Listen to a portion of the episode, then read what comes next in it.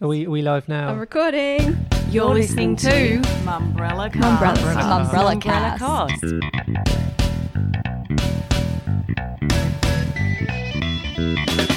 Cast. Welcome to the Mumbrella Cast, brought to you by Budget Direct. I'm Mumbrella's content director, Tim Burrows. And I'm Mumbrella's editor, Vivian Kelly. Joining us to break down the week in media and marketing is our deputy editor, Hannah Blackiston, Hello. and reporters Brittany Rigby Hello. and Zoe Wilkinson. Hello. Our guest later is Adelaide entrepreneur Ben Lilly. He'll be talking about coming back to McCann. To be honest, there were quite a few other agencies that I went and approached first with a view to acquiring them because my first decision was, well, I do want to have my own agency again. Buying Red Engine, SCC. It's uh, it's been a seamless fit, uh, or we certainly hope it will, will be a seamless fit. And whether creative lightning can strike twice. Uh, one of the first things he said to me is, well, well we're, we're looking forward to you doing another Dumb Ways to Die. And later, we'll be revealing Mumbrella Pro's latest initiative, the Agency Scorecard, an in depth analysis of Australia's most talked about creative agencies. But first, the week in focus. More COVID caused job losses in the media world. More COVID caused awards cancellations. Why KO can't do crash tackles at bus stops. And can hypnosis save endangered tigers? It was a bit too good to be true. Last week we managed to go most of the Mumbrella cast, possibly all of it, without actually talking about the coronavirus crisis. No chance of that this week, though. Um, let's start with the latest cancellations. Um, Viv, there's a lot of them in the awards front. Uh, talk us through uh, the the various developments in awards land. I mean, to summarise, there is no such thing as awards land anymore, Tim. Originally, even those that were going to try and do something different, like a virtual ceremony, such as the TV Week Logies, which is allegedly TV's Night of Nights, they've decided just to can the 2020 event altogether and come back bigger and better in 2021. So, actors, producers, TV shows will be eligible for all of the year just gone, plus the rest of the 2020 calendar year for the 2021 Logies. The Australian Commercial Radio Awards have decided not to proceed in October on the Gold Coast. They're looking into whether they do that virtually or how they proceed to celebrate the radio industry's achievements without actually having people all together in one room. And then there's the award awards as well, which is for creatives. And they've done a similar thing to many awards where they've extended deadlines, gone virtual with their judging, and they're going to have to do some kind of altered event as well because the prospect of having people in one room for the rest of 2020 just doesn't seem like it's going to be able to happen. Look, and I guess particularly with the Logies, there's not much point in doing them without the live event because it's it's not really about the entering and the the the winning, is it? It's about the the PR and the occasion of having the glamour on the red carpet and all of those things. So it, feels like of all of the awards that could run virtually, that would be the last of them. Yeah, look, consumer viewing of the Logies on Channel 9 has been in steady decline for some time. So they do need that live event. They do need the red carpet. And so does TV Week to sell its coverage of the event. So much of it is the scoops from the parties, the interviews on the red carpet, who's wearing what, who did something silly, who did something funny. If you've just got a bunch of bored celebrities sitting around on a Zoom call, there's not going to be as much to work with in the coming weeks afterwards. And the TV networks won't be able to put together hype reels based on it. So, really, those awards aren't about just sort of saying, oh, this was the most popular drama. It's about the showcase, it's about the actual in person event. So I can see why they decided just to write 2020 off. And I suppose the other thing is, I've never been that sure whether the whole thing is uh, something that makes money or loses money for TV Week, the owner, uh, the magazine of, of, of, which is published by Bauer Media, who've got their own tough times. Um, and again, we've we've we've we've had some more information about that this week. Yes, so Bauer Media is pausing a number of its weekly print titles uh, as the advertising market continues to slide. So, as a result, they're going to make about 70 redundancies. And in addition, they're standing a lot of staff down temporarily uh, until the market recovers. So Bauer has really had to gut its sort of journalists and everyone working on its magazines this week. And it sort of feels like the beginning of the pain for Bauer because as we record this, they're allegedly meant to be signing off on the Pacific Magazine's deal tomorrow. So we're recording this on Thursday, the 30th of April. And somehow they're standing, they're making 70 staff redundant, they're standing many more down.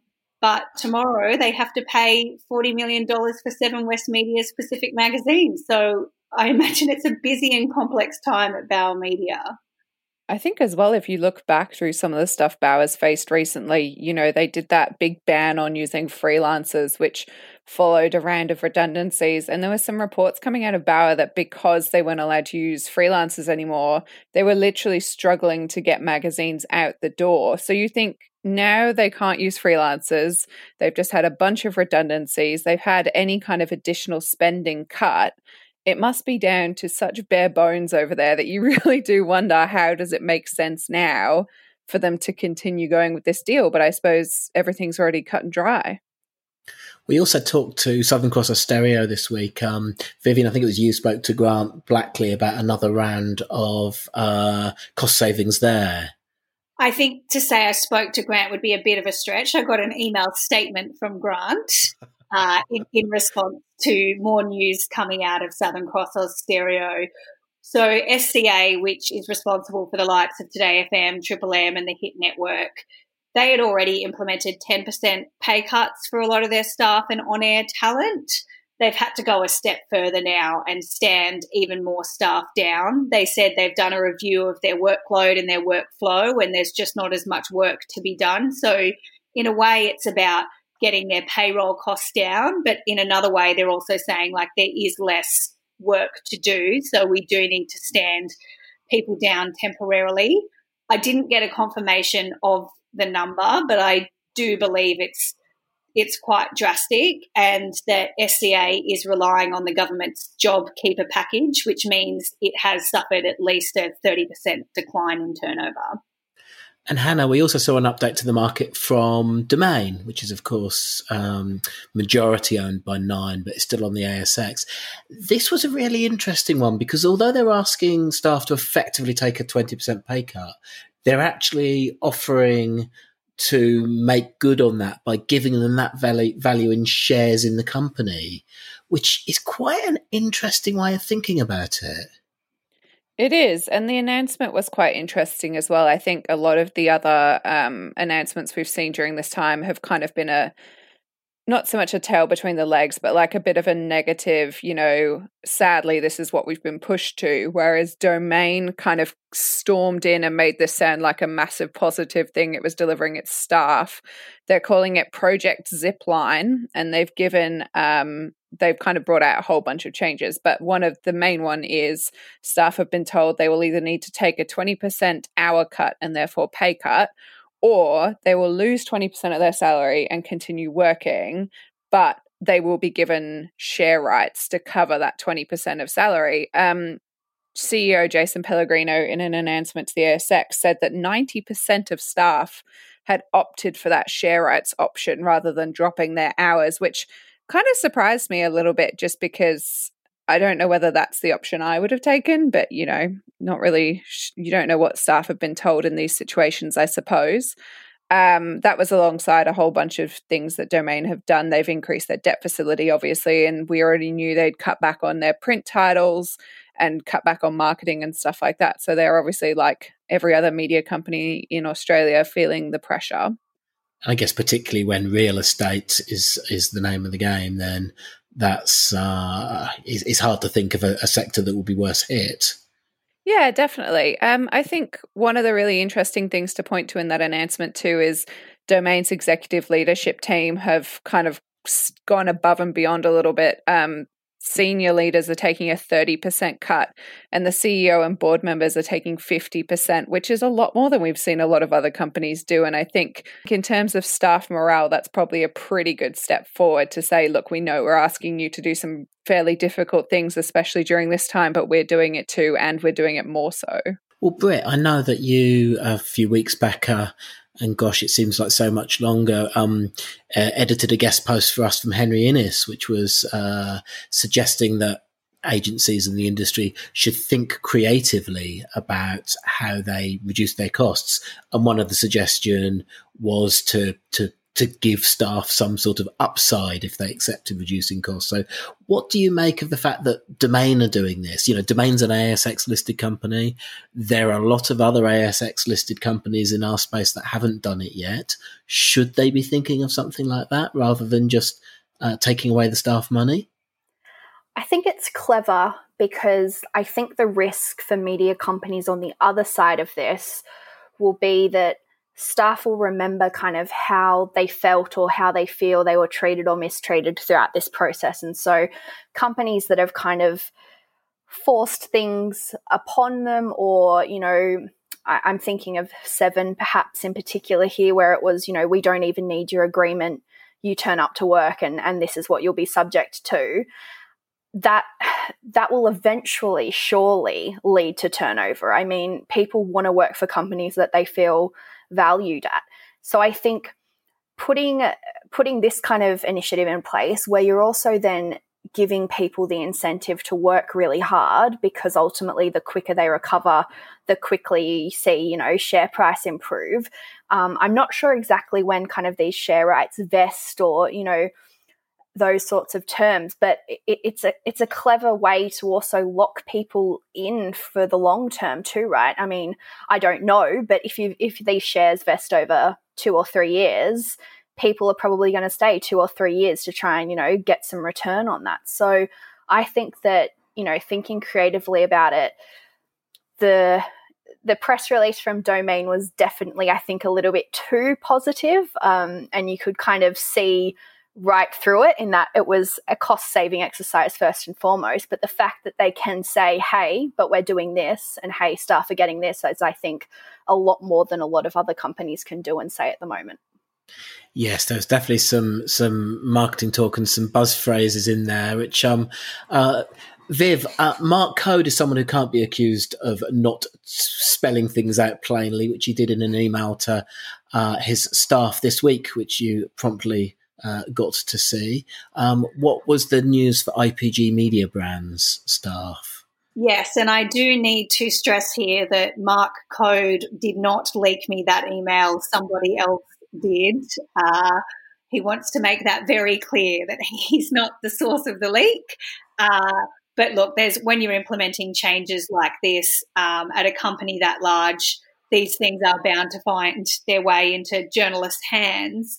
What I do like about what Mark Coad has done at IPG Media Brands, which looks after agencies such as Initiative, is that their reduction is only 10% in hours with a corresponding pay cut, but they're running it from the 1st of May until the 31st of December. A lot of other companies have implemented more drastic measures, allegedly for shorter periods of time. So a lot of them have said until the end of this financial year or for three months and then we'll review it. I think IPG is being a bit more realistic that the pain involved in this process is not going to be over in June. We've still got a long way to go. So they've done a smaller hit over a longer period of time, which the more I think about, the more I think, oh, maybe I would prefer that approach because there's still more pain to come. We're yet to see the realities of the economy and unemployment. And once that data starts coming through, and as it gets more and more negative, I think consumer sentiment is going to get worse and worse, and we're going to panic more, and then we're going to slide further.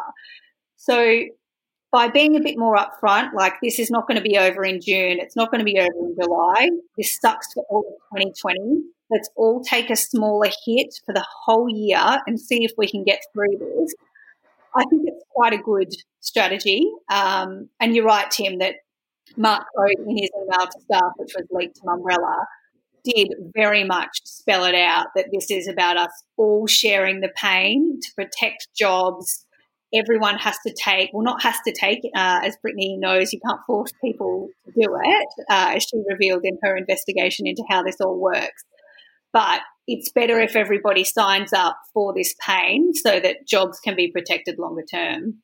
I think what's interesting about kind of the leak, and as you say, Viv, you know, Mark Coad, and indeed all companies at the moment kind of trusting staff with this level of information, is that yes, there's a chance that this stuff will get leaked, but it's still probably worth it. So to, earlier today, I had a chat with Amy Buchanan, who's the CEO of OMD, uh, Omnicom Media Group Media Agency, and she was saying that you know, she's got 500 people within her remit.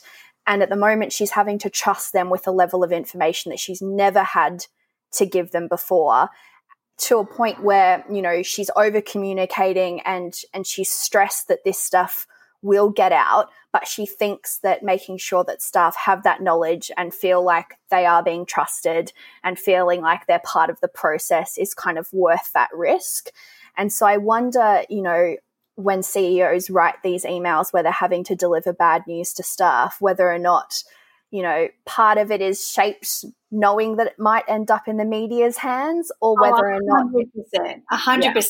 Yeah. Um, I, I believe, look, they don't want it to leak necessarily. It's not a PR strategy.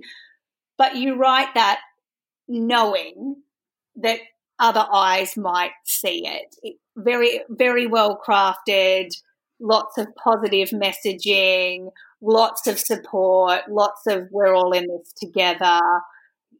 IPG's email is crafted almost like they knew it could end up in my hands. Well, Viv, let's not pretend that we've never had an email from a PR person forwarded his boss's in, or her boss's internal note saying, just in case you want to use any background. so sometimes it not only is it crafted for it, but then it's part of the communication strategy 100%. Yes, uh, and, and so that's why they're so careful in their in their wording and very very careful about you know, the laws around all of this uh, coronavirus stand downs. Everybody's having to be very careful because you don't want to be the agency or the media owner that's caught out forcing your staff to do something illegal. Well, another local uh, aspect of this is um, sometimes information can become out of date quite quickly. Um, Britt, you wrote about Australia's most trusted brand this week. Uh, who might that be? Well, it's interesting because I wrote the story and it was the angle was, you know, Band Aid winning. And then I copied in all of the images of the category lists, you know, not the overall most trusted brand, but the most trusted brand in each category. And I was having a quick look, seeing if there was kind of any standouts. And I thought, hmm, cruise ships and princess cruises. Is that what we're going with? And so I rewrote the entire thing. Um, so, yes, Princess Cruises was named the most trusted brand in the cruise category.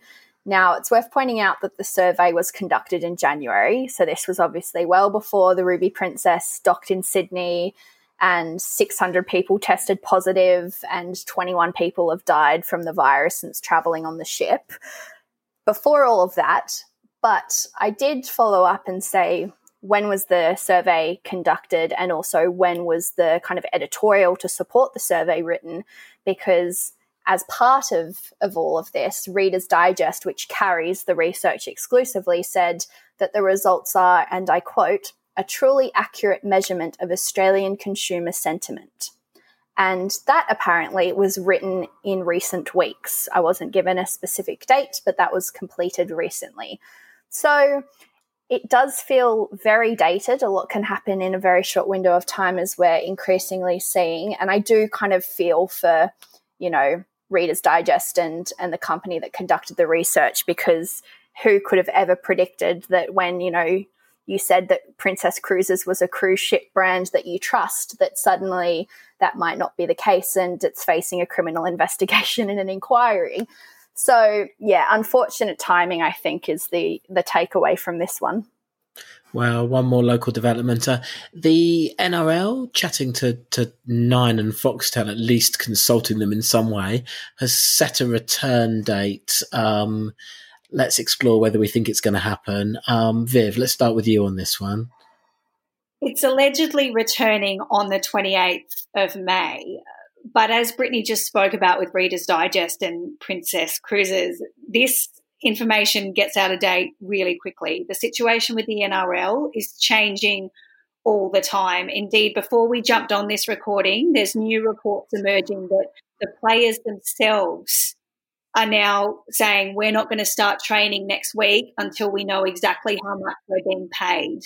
That has implications because there's players over in New Zealand from the Warriors who are meant to be jumping on a plane to get over here to start their quarantine before they start their training before they start the competition in 28 days' time.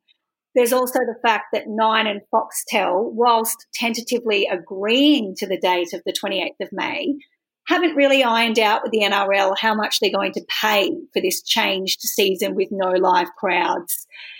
There would also be the fact that a lot of sponsors would have shifted their spend from Nine and Foxtel when the competition was postponed. So they haven't necessarily pulled money completely from Nine or pulled money completely from Foxtel, but they would have had a budget for April, May that had gone to those broadcasters. They might have moved those ads into Lego Masters or gotten a reduced rate for the NRL's uh, repeat games that are showing on Nine still a lot of details to iron out in a short 28 day period, complicated further by the fact that the NRL players are just making it as difficult as possible for anyone to be on board and support them on getting back onto that field. Because my God, they just love getting a headline and breaking the rules. And it just feels like now's not the time to do that. So, what you're saying is it will be a bad PR look for in the days you're talking about how well you can follow protocols to have your players break all of the rules, go on a Jolly Boys camping trip, allegedly uh, breach uh, firearms laws, uh, and then upload those things to social media. You're saying that's not a good idea? Look, you could say I'm a PR genius and I have thoughts that nobody else has had before, but that's exactly what I'm saying, Tim.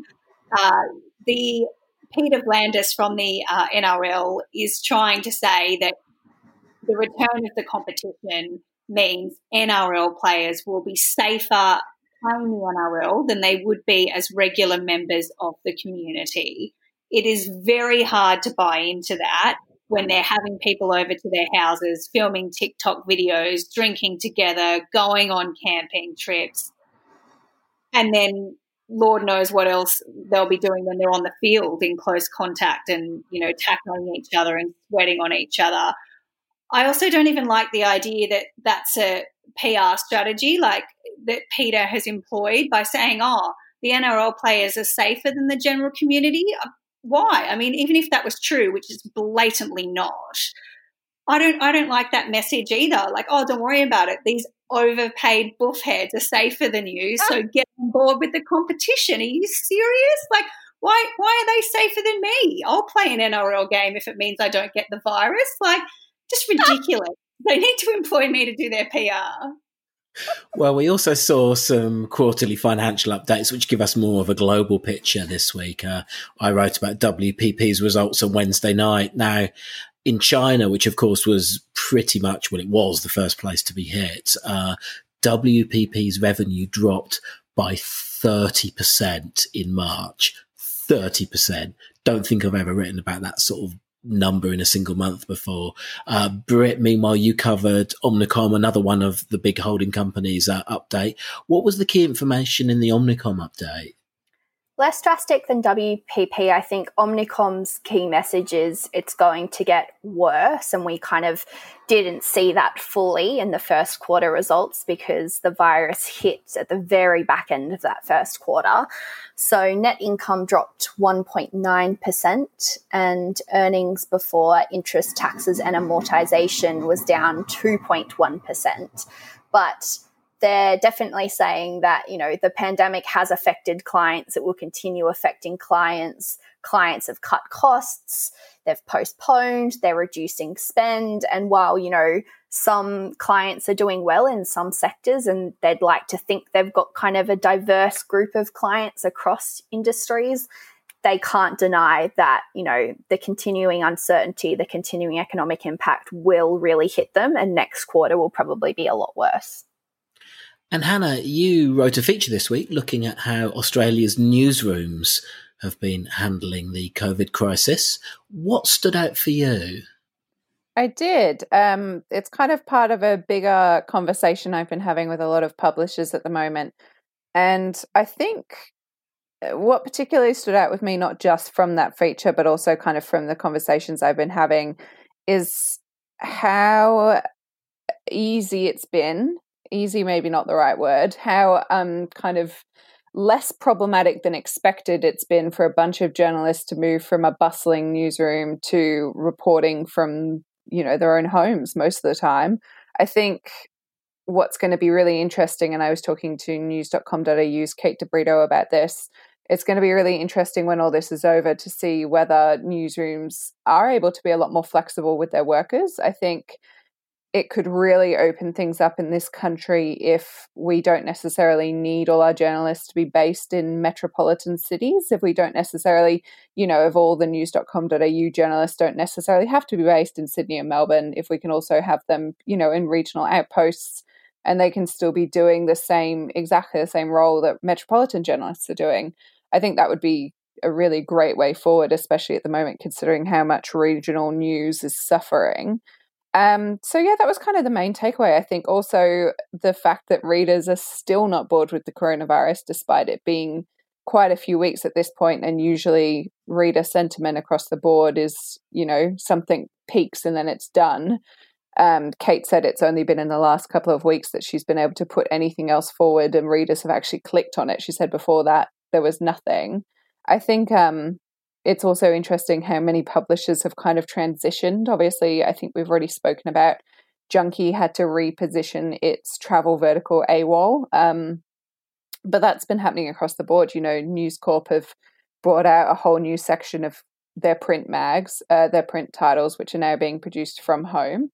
Um, and The Guardian has also brought out a couple of new sections looking at, you know, how people are surviving in isolation broadsheet has had to do a massive pivot considering it covers events and food and drink, which are not things that Australians are doing very much of at the moment.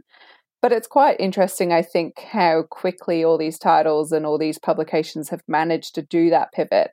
And it's also quite interesting considering I think now is a particularly tough time to be in a newsroom, not only because we're all being forced to work remotely, but we're all very aware of how tough the ad market is at the moment and how little money businesses are making. And I think that can either put a lot of pressure on journalists, but it can also maybe take away some of the motivation to kind of do new and exciting things. If you're like, well, what's the point? You know, it's nobody's paying us money. So who knows how many more days of this we have left. But I think even given those pressures, journalists and newsrooms around the country are really stepping up to the plate. And I think that's really impressive to see. Well, next we get under the bonnet of CHE proximity and DDB.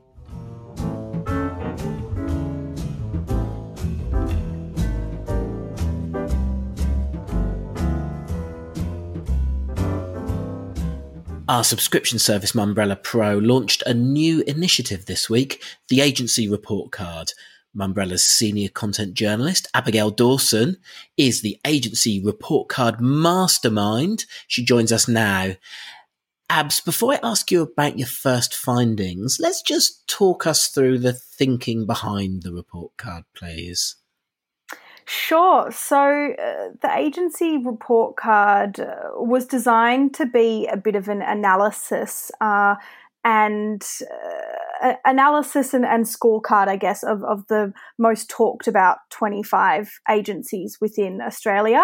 Uh, and that's and, and to be specific, that- the creative agencies creative agencies correct yeah and we did that by putting together a panel uh, an expert panel so you know industry judges uh, who have sat at the C-suite in lots of different companies and, and, are very familiar with with the creative industry alongside Mumbrella. So uh, the industry panel and Mumbrella work together to put together the the list of the 25 most talked about agencies. And I think it's important to note, you know, it, it's not a ranking of the best agencies in Australia. It's just the most talked about agencies.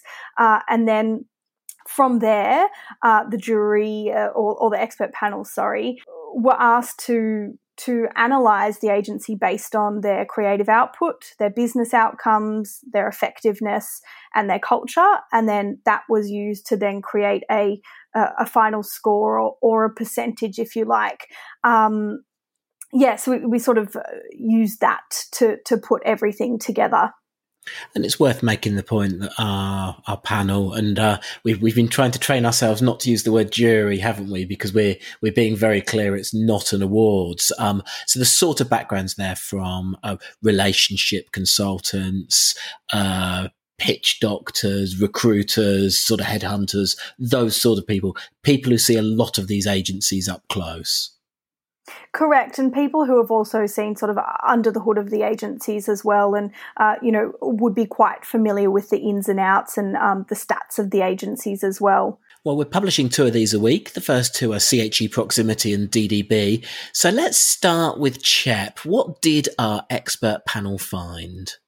So CHEP did quite well, uh, and it was overall quite a quite a positive result. They got eighty six percent, so uh, twenty one for creative output out of 25 that is uh, 22.5 for business outcomes and 22.5 for effectiveness and 20 for culture uh, i think something uh, you know that the jury was really impressed about was CHEP's business model. Uh, I think that's something that really stood out for them and, and the way that they've evolved to to become really a creative consultancy rather sort of than a, a data driven agency uh, and how they've also rolled out their media offering that's something that was uh, the the panel were really Im- impressed by another thing that i think the panel were really impressed by as well is uh, Chris Howatson, so their their CEO. Um, he's made a massive impact on the business. And I think the tight knit of the leadership team as well, you know, Ant White being chief creative officer and, and David Holter being chief strategy officer, the way they work together also really, really helps sort of the magic of that agency. Well, it's it's quite an interesting contrast, isn't it? Because yeah, one of those really interesting things about CHE is it it it feels like a model for where the industry is going in terms of that sort of mixture of innovation and also where uh, data and analysis meets creativity as well. And I suppose that also brings us then on to quite an interesting contrast, which is DDB, which I get the impression that one of the things that our panel really liked about DDB is that DDB actually makes the most of that admirable heritage. So, you know, one of my favorite quotes that the expert panel said is DDB does what every agency says it does, except DDB has a long history of actually doing it consistently and really well. So, I think that to me actually sums up DDB's uh, report card. You know, they also did quite well. They uh, they got seventy nine percent, um, and and as you said, their heritage and their creativity and, and the, the work that they do for their brands around emotion is really what stood out for the expert panel with DDB. Well, to see the report cards, you do need to sign up to Mumbrella Pro. If you're not sure whether it is actually for you, then there is a risk free seven day trial. As well as the agency report card, Mumbrella Pro offers access to hundreds of hours of exclusive video content and audio analysis, our comprehensive industry directory with over 2,000 contacts across agencies, media, and brands, and a growing collection of case studies into award winning work. Go to mumbrella.com.au forward slash pro for more information. Next, the week in advertising.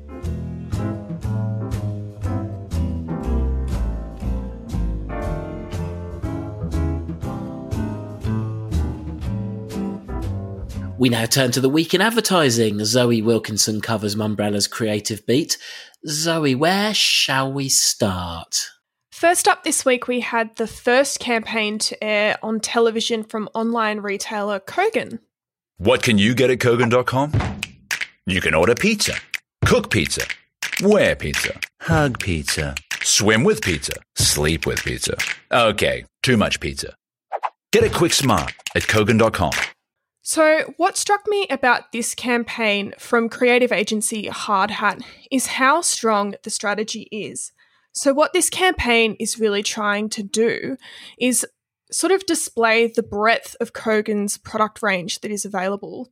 And that even like worked for me because I'm I've shopped on Kogan before. I've bought electrical goods, but I didn't really know sort of how much more you could purchase on there. And I think now that in this sort of day and age where everyone's online shopping has drastically increased, um, I think it's a really strong campaign from them.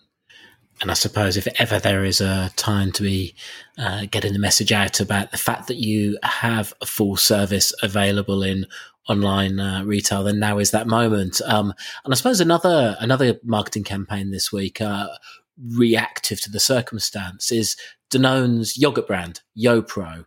They have launched a fitness program for people in isolation. What's what's interesting about the context of this one? So at the start of March, YoPro actually announced a range of athletes and Olympians that they had brought on as brand spokespeople for the Olympics. And at that time, they alluded that they had uh, a campaign about to start that tied in with the Olympic broadcast. Now, as we know, the Olympics have been postponed until 2021. So, what this campaign really indicates to me is how quickly the brand YoPro and its agencies Emotive and Lampoon Group have managed to turn around such a massive amount of content in such a short period of time and really adapt to the circumstances. So, what they've actually produced is 100 pieces of content for this 66 day long fitness program that includes sort of workouts, meal plans, mindfulness sessions, and that sort of thing. And it's actually also utilizing some of the Olympians that they brought on board for the fitness program as well, which I think is a really good way of bringing on these people who have obviously signed contracts with, maybe paid a bit of money, and now the Olympics isn't happening. So you've got to get the most out of that. And another new piece of work this week Tasmanian boot brand Blundstone uh, released a campaign to celebrate its 150th birthday this week.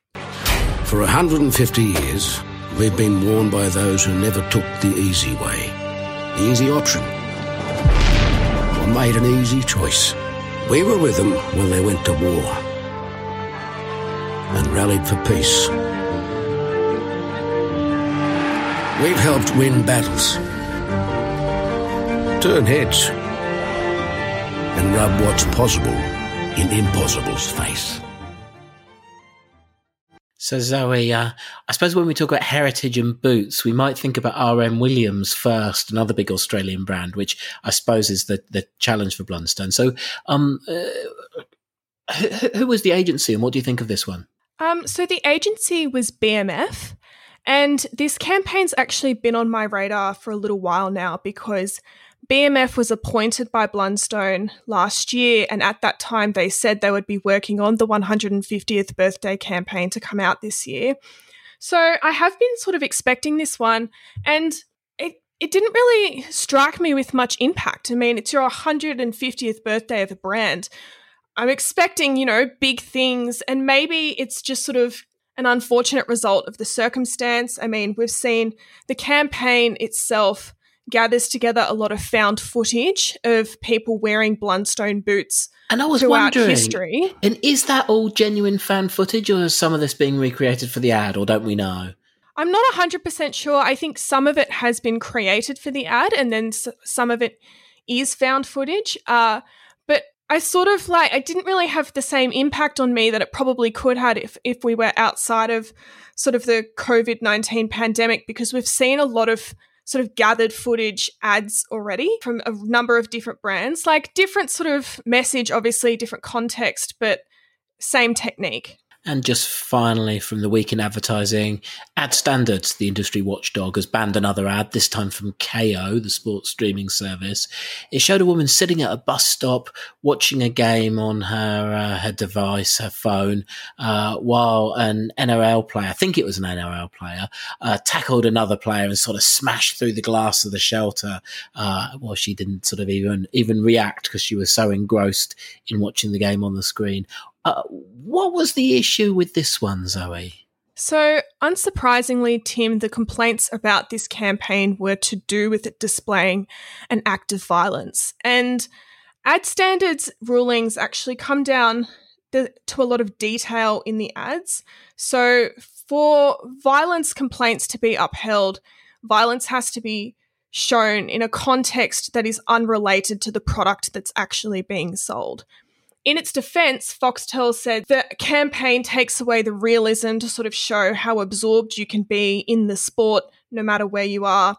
And while ad standards sort of uh, understood that point, it really came down to the context of the action that's happening. So while a tackle in the NRL is a very sort of normal action, like you wouldn't think twice about it on field, the fact that it was happening in public and damage to property occurred with them sort of smashing through the glass screen. That sort of indicated an act of violence and also an action that could be easily recreated by an innocent set of bystanders. Bystanders, sorry. Well, I'm not sure they'd be that innocent if they chose to smash through I the mean, wall. but- yes, I regretted that word as soon as I said it, actually, but that was kind of the tipping point for ad standards to uphold that complaint. Next, hypno advertising.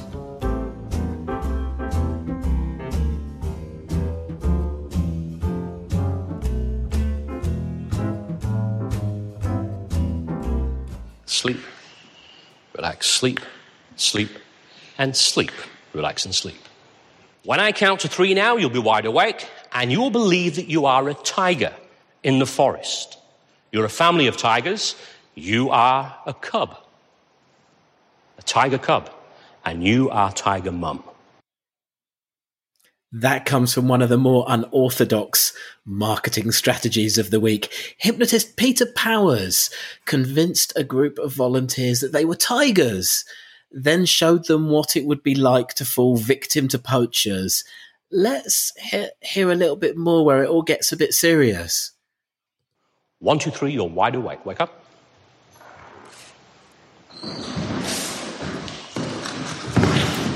Cubs, you're young and carefree, having fun. Mum, you love your cubs. You're very proud of them. And Mum, your cubs are hungry now. You need to hunt. You need to find them food. Look, there's a waterhole. Go over and investigate. When I clap my hands, you'll believe something has trapped your leg. You don't know what it is. No matter how hard you try, you just can't get away.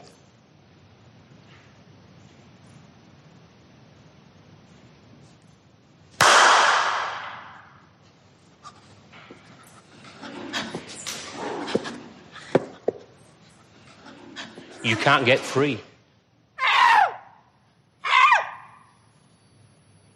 What are you going to do? Why are you trapped? Maybe something's coming to get you. Maybe something is going to get your cubs.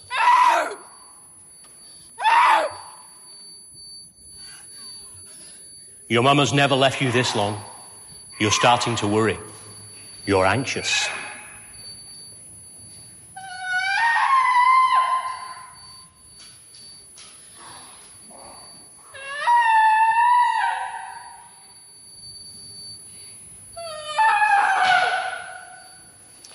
Now sleep slowly, or Marissa. Sleep. Relax. Sleep. You have no concerns now. You have no concerns. You just relax. So a, a cynic might say that that uh, that volunteer certainly sounds like maybe they went to NIDA at some point.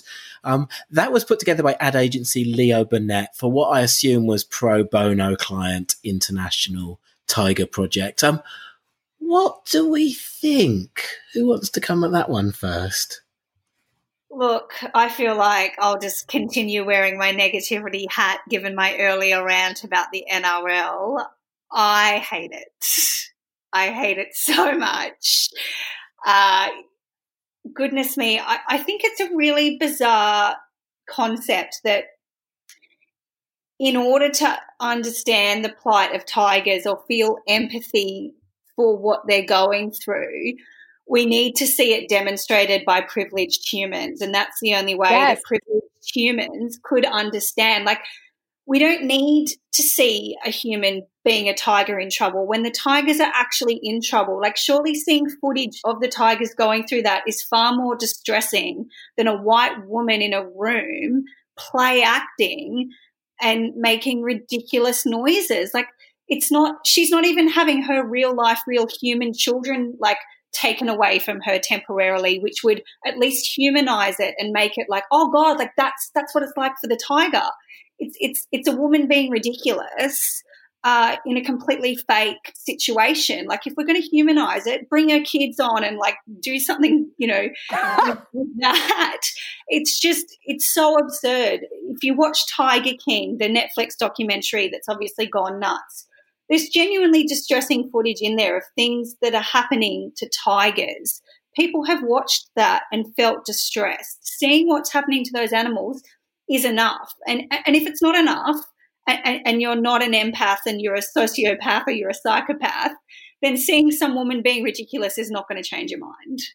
Brittany, let me read a quote to you because I'd like to know if you think this is more awards fodder than intended to develop behaviour change. So this was actually from uh, the uh, the website Campaign Brief in the comments thread. Look into my eyes, not around the eyes. Look into my eyes. You're under. You're going to think this is an amazing creative idea and not the most misguided film you've seen in modern times. You will shower it with praise and love and all kinds of shiny trinkets. Three, two, one, you're back in the room. Do you agree with that sentiment, Brett? Look, I think the length of the film it sits at over four minutes. Kind of or, already, I'm kind of like, okay, is this kind of gearing towards an award win? Um, yeah, I don't know. I I I agree with Viv that I felt more disturbed by even just hearing the fact in Tiger King that there's more tigers in captivity in America than there are in the wild around the world. That that really stuck with me and I'm still thinking about that fact weeks later. I felt uncomfortable watching this and it wasn't uncomfortable in a way that's kind of good and provocative and you know when when people say like it's good that you feel discomfort it's good that you feel confronted you know that leads to action it wasn't kind of that kind of uncomfortable. It was just kind of what's going on here. Um, and i was kind of yeah unsure. It, it it felt weird. And then i had my partner watch it. And about four times throughout he was just like this is ridiculous. I hate this. This is so stupid. And just thought the whole thing was completely ridiculous. So it was interesting as well hearing from someone who wasn't thinking about, okay, is this a good ad and is this kind of good industry work, but just is this good, full stop? Um, and his answer was a resounding no. Zoe, Adland is your beat. Uh, hopefully, you can come to the defense of poor old Leo Burnett. For me, it is quite sort of effective seeing for me at least, I mean, I know it wasn't for you, Viv, but seeing a woman in so much distress, like she was when she was hypnotized to believe she was a mother tiger and she was in that trap, like it was quite effective in some respects for me. And I would like to think that I'm an empathetic person, but what they said in the information they gave us was you know, the more empathy you feel, the more you're likely to donate a lot of money to the cause. It hasn't fully inspired me to donate to the cause. Now, Hannah, um, are you an empathetic person? Do you now feel for the plight of the tigers, having seen that? I think um, nobody in this current conversation will be surprised to know that I probably care about tigers more than I care about the regular person around me. Um, and I would have cared about this project pre this ad. I think, if anything, this ad made me care a lot less about the Tiger project. I completely agree with Viv. I think the fact that we need to use, you know, a white woman portraying a tiger to create empathy and we can't use an actual tiger is just bizarre. I also just think I mean, I kind of agree with what Britt said in terms of a four minute long commercial is obviously not a regular ad. And unless, you know, there are different versions of it going around that I haven't seen, it very clearly reads like a bit of a, you know, a bit of an award fodder project. I also think it kind of doesn't really go to the actual heart of the problem. It's very much choosing the bits that it's going to highlight. You know, what will draw a lot of attention to this ad is a grown woman crying as she imagines her cubs are taken away, when actually a lot of the problems around poaching in particular are that for people living in those areas, it's, you know, their best economic option. And also, as both Viv and Britt spoke about, you know, on Tiger King, it was it's a legislative issue. It's the fact that people can still just buy tiger cubs for as little as $5,000 and just own them. And that's why people are still out there breeding tigers because you can breed a bunch of tigers and make a ton of money off it. So I think I think the fact that this ad deliberately chose to find the most emotional point of it to then attempt to humanize it by forcing bystanders allegedly to be hypnotized. Also, do we have anyone checking up on these bystanders? Because I'm really worried for this woman's mental health going forward. If she really is just a random person off the street, she's going to be waking up in the middle of the night for the next like 10 years of her life, remembering herself back in the jungle losing her cubs. Like, I don't really understand what the entire point of this project was, other than to make us all feel really bad. Did you not see the film though, Hannah? He clicked his fingers twice and she was happy, not sad. It was over for her. Can he come into my house and click his fingers and make me happy, not sad? Because that is what I would like, please. Next, Tim and Zoe talk to Adland entrepreneur Ben Lilley.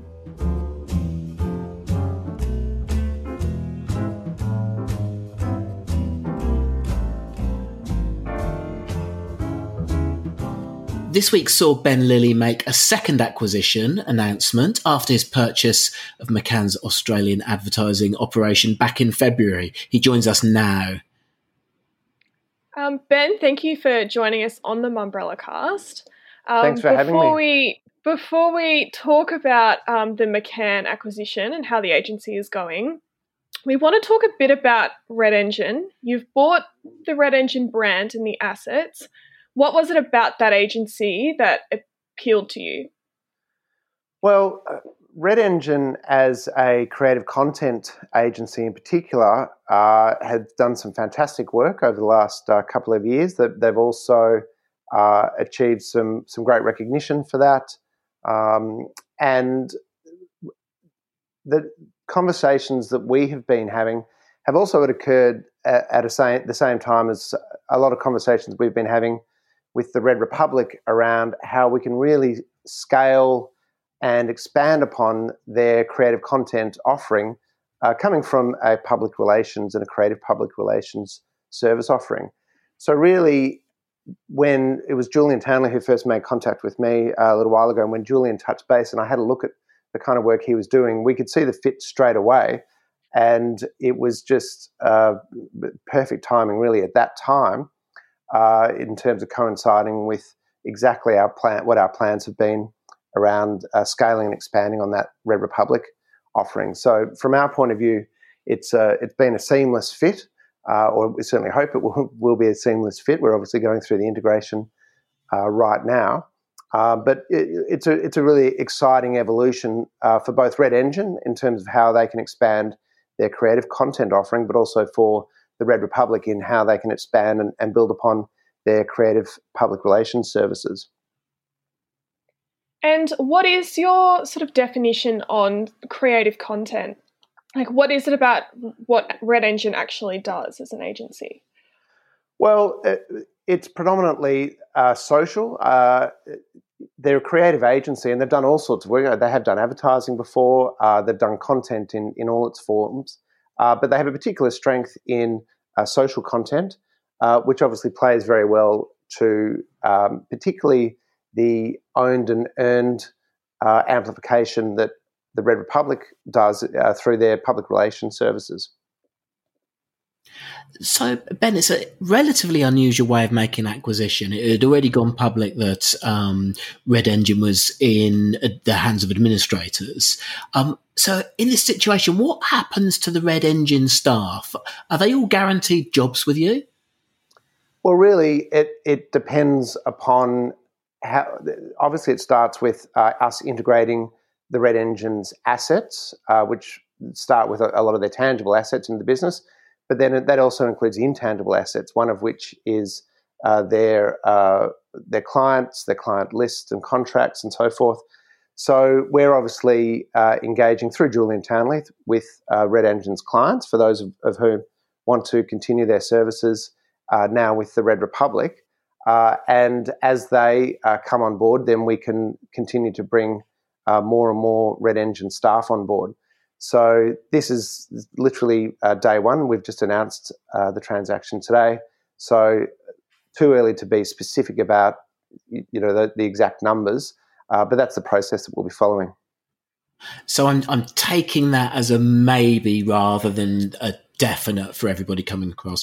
Now you talk about Julian Townley coming across as Red Engine's founder. Now mm-hmm sometimes, maybe even often with this sort of deal, the, the founder sticks around for not very long, just sort of beds in the clients and then leaves. And I, I suspect you'll say, well, that's not going to what happened when I sold Smart to McCann. I stayed for many years, but I'm wondering what's going to happen with Julian. If the, is he locked in for a certain period of time or, or will he be there for the long haul? Well, look, uh, you know, nobody's ever locked in uh, forever, I suppose. And uh, Julian is certainly uh, really excited and motivated by, by the opportunity. We're really excited to be welcoming him and his team into the business. And you know, my philosophy, I guess, or approach to people and, and culture is is never to try and lock anyone in, or you know, I, I would never want to try and force anyone to to have to stay with us uh, or work with us, but really to ensure that they're fulfilled and and motivated and uh, and that's what we've been talking with Julian about is making sure that we can offer uh, the conditions where he, he and his team can really thrive, where his clients can really thrive, so that uh, he does want to stay with us, you know, for a, for a long, long time. Uh, and yes, I, you're right. I would say, well, I stayed after uh, McCann uh, acquired Smart, but also we've done a number of acquisitions like this before uh, we've done a, a, quite a few acquisitions, but we, some of those have been acquisitions where we have acquired the business and business assets rather than the company. And the process in the past is always the same, which is um, when you acquire business assets, you do actually effectively have to sign over all of those things that you're buying in, into your into your uh, your own company, which includes the staff and employment contracts. But we still have founders from businesses that we acquired. In fact, uh, back in the smart days. So one of our key senior national people, Ben Davis, uh, came across with a business that we acquired probably about 15 years ago now, and he's now um, one of our executive creative directors. So he's been with us for 15 years and and uh, been happily thriving and surviving through both the smart journey and also the McCann journey. And in fact, he also works with with uh, the Red Republic now. So he will actually be be working directly with uh, Julian. So as I say, it, it you know Julian he, he's his own person, and and it will be up to him whether he absolutely wants to stay with us, you know, for however long he wants to stay. But my job is to try and create the conditions whereby he really does want to stay and and work with us and grow with us, um, just just as all, all of our other senior people have. And Red Republic was an agency that you took on with your acquisition of McCann. It was kind of like McCann's own PR agency, how will the addition of Red Engine's capabilities um, impact making Red Republic its own sort of standalone in, um, agency? Well, Red Republic it already was and and still is a standalone agency. Uh, they partner with McCann on various clients. Uh, probably the majority of Red Republic clients already are their own uh, clients who they independently service. Uh, so the guiding principle that we, that we really have with all with the different op, um, offerings that we have across our group is we absolutely obviously collaborate wherever and however we can for the benefits of our clients.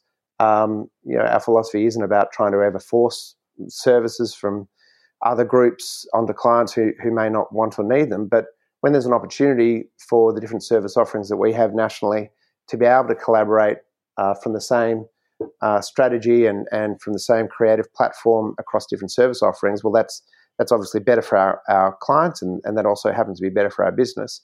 So we do that with Red Republic wherever we can uh, and with McCann wherever we can. But uh, so they you again, McCann's now a, national independent offering. Red Republic's also a national independent offering, and Red Engine uh, will become a part of that national independent offering as well.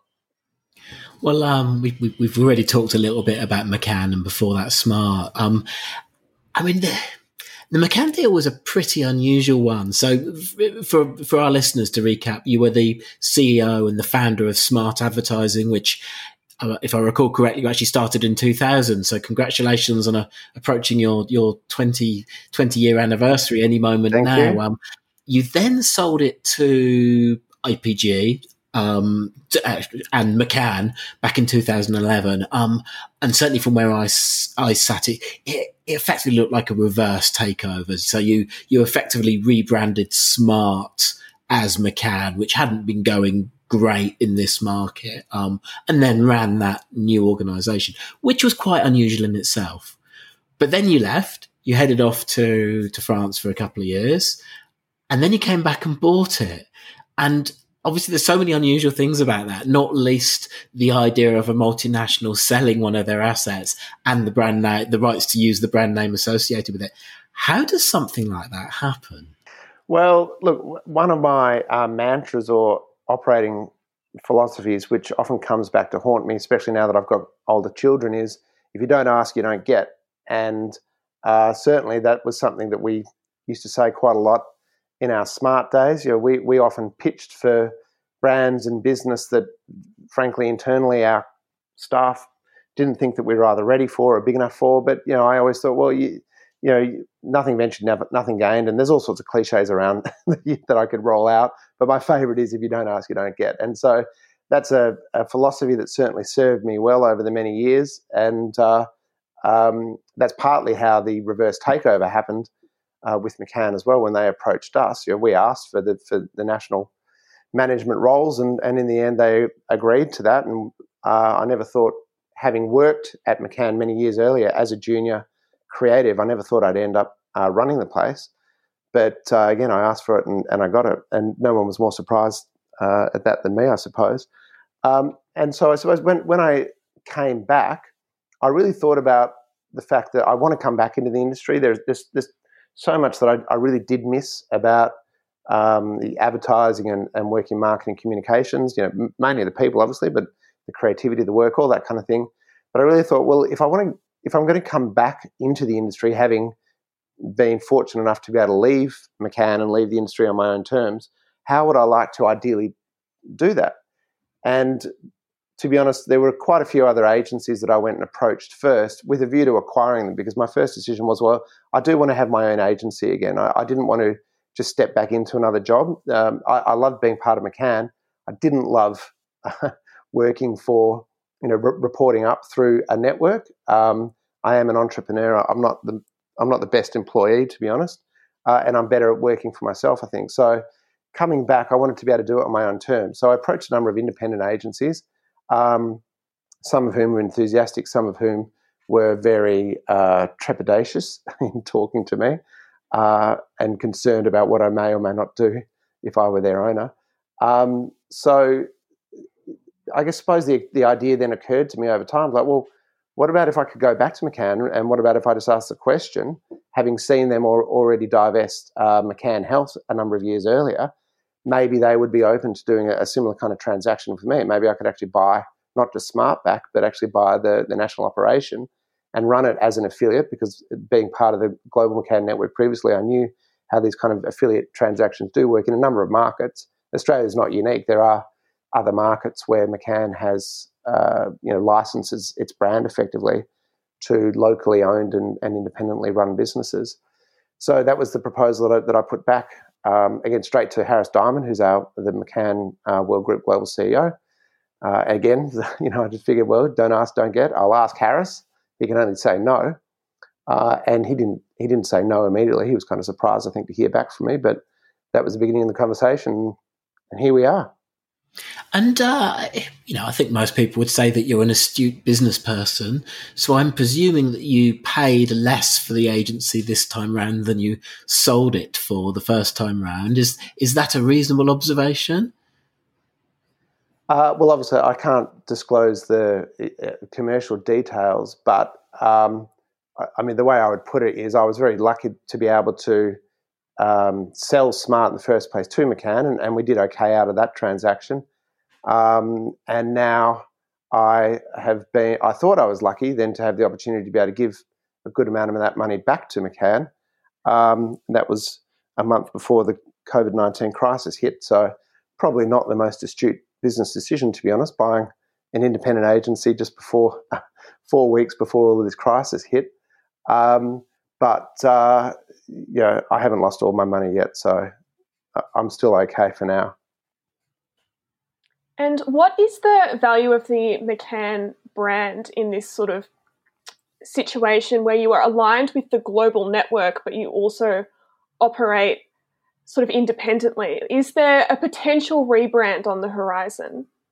For McCann, no, de- no, definitely not. Uh, I mean, really, well, firstly, I think the the, McCann, the value of the McCann brand, I think, is incredibly strong.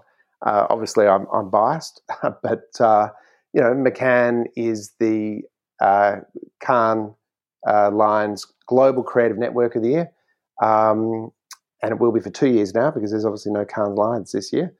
Uh, it's also the Global Effie's Network of the Year, it was just announced last week to be uh, once again for a, a, number of years running, probably about four or five or six years running, uh, one of the um, ad, is it the uh, Adweek A list agency of the year. So it's got a, a, gazillion global accolades, obviously. So McCann globally, you know, uh, in my completely unbiased, humble opinion, is far and away the best global network.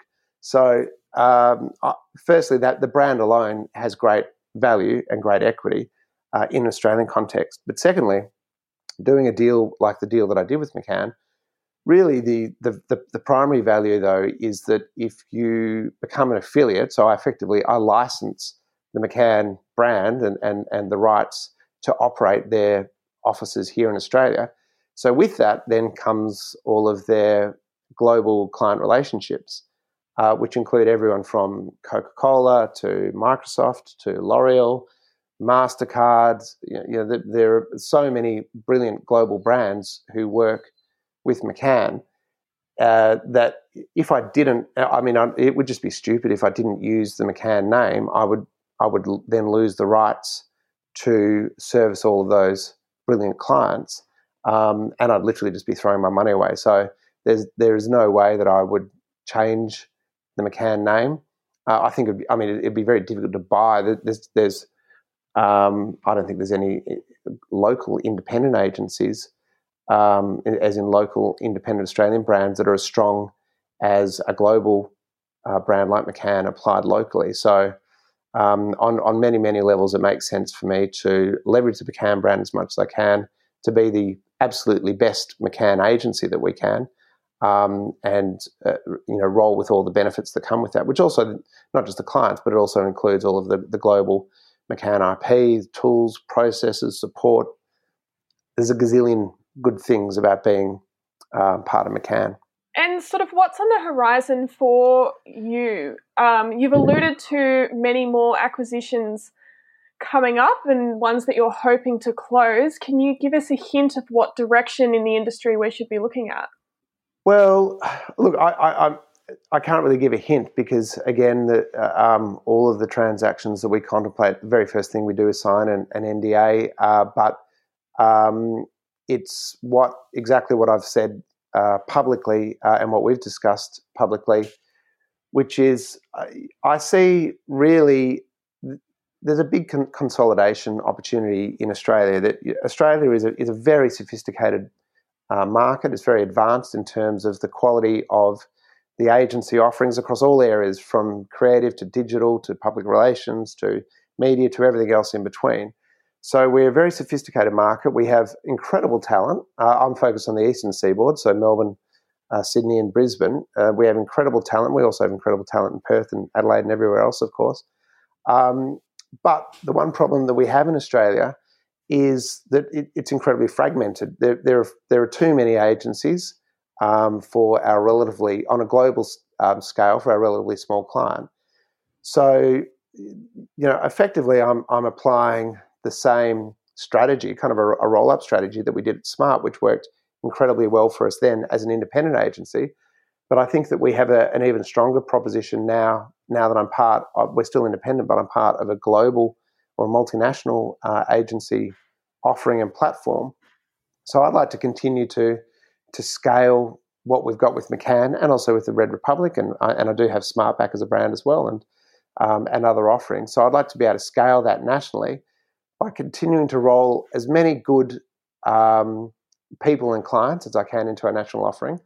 Part of that will be just through pitching and organic growth, uh, but the truth is, pitching is is is quite a, a difficult and time consuming and money consuming. It's expensive, you know, way to growth. And often there are other opportunities where you can find really good, really talented, motivated entrepreneurs who who are doing a great job running their own business. But uh, sometimes it's it's it's more fun, more fulfilling to be part of something a bit bigger.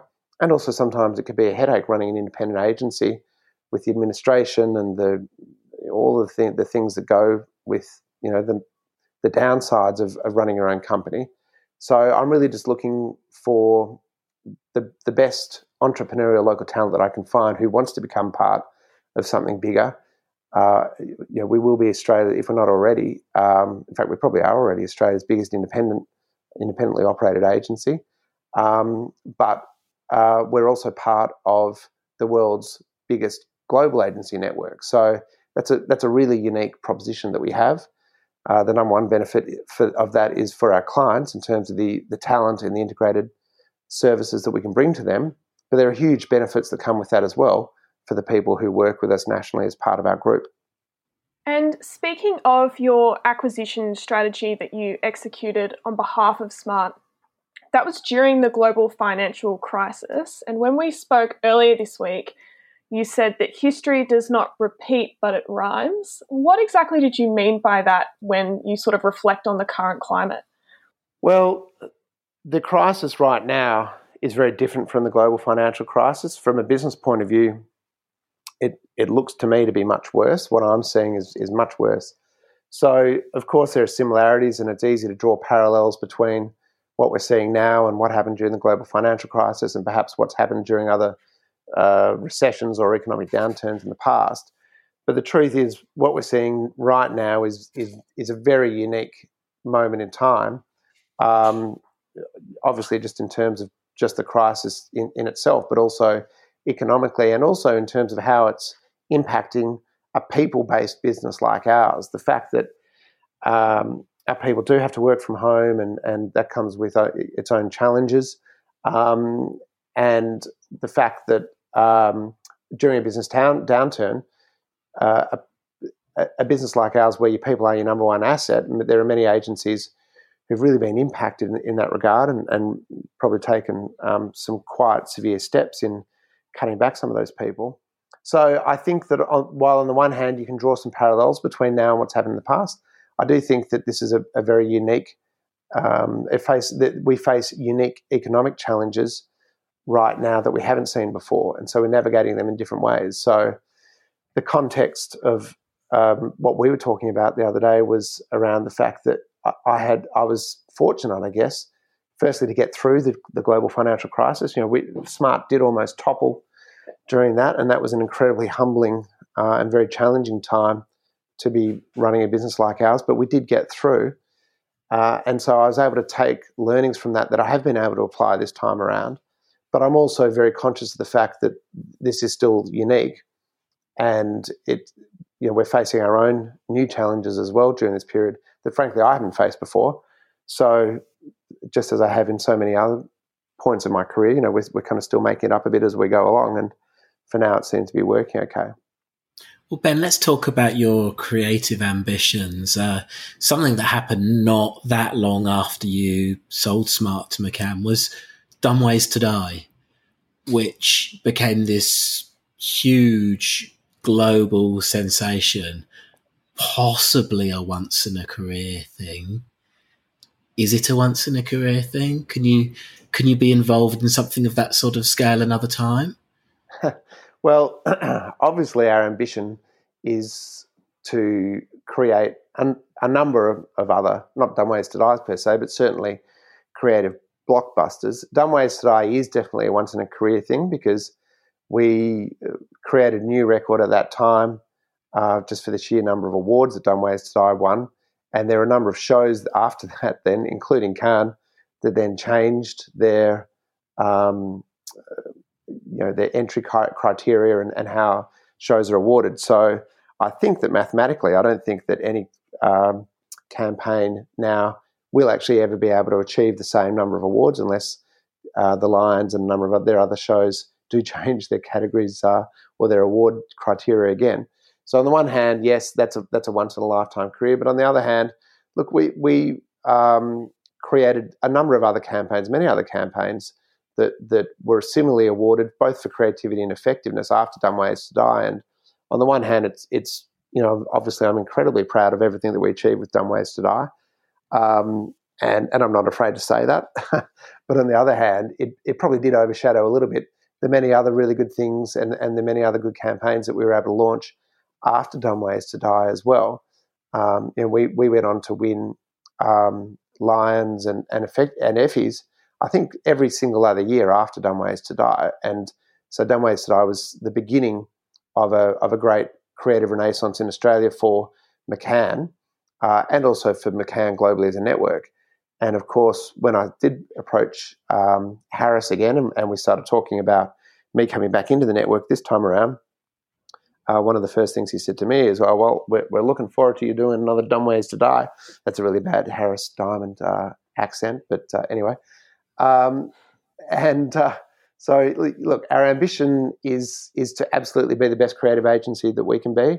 You know, our global creative chairman Rob Reilly uh, has a mantra that creativity is the only way to survive, and that that is something that our global network lives and breathes, and we do here in Australia as well, because we have seen firsthand through all of our campaigns how creativity and effectiveness are inextricably linked. You cannot have great effective work uh, without great creative work, and so that is absolutely what what our own uh, uh objective and mantra is that creativity is the only way to survive.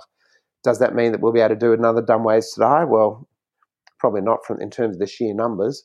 Um, but you know, I'd, I'd, love I'd love to be able to create something new all over again that is equally as groundbreaking and I guess equally as revolutionary and also just as equally as fulfilling for our people and, and for our clients.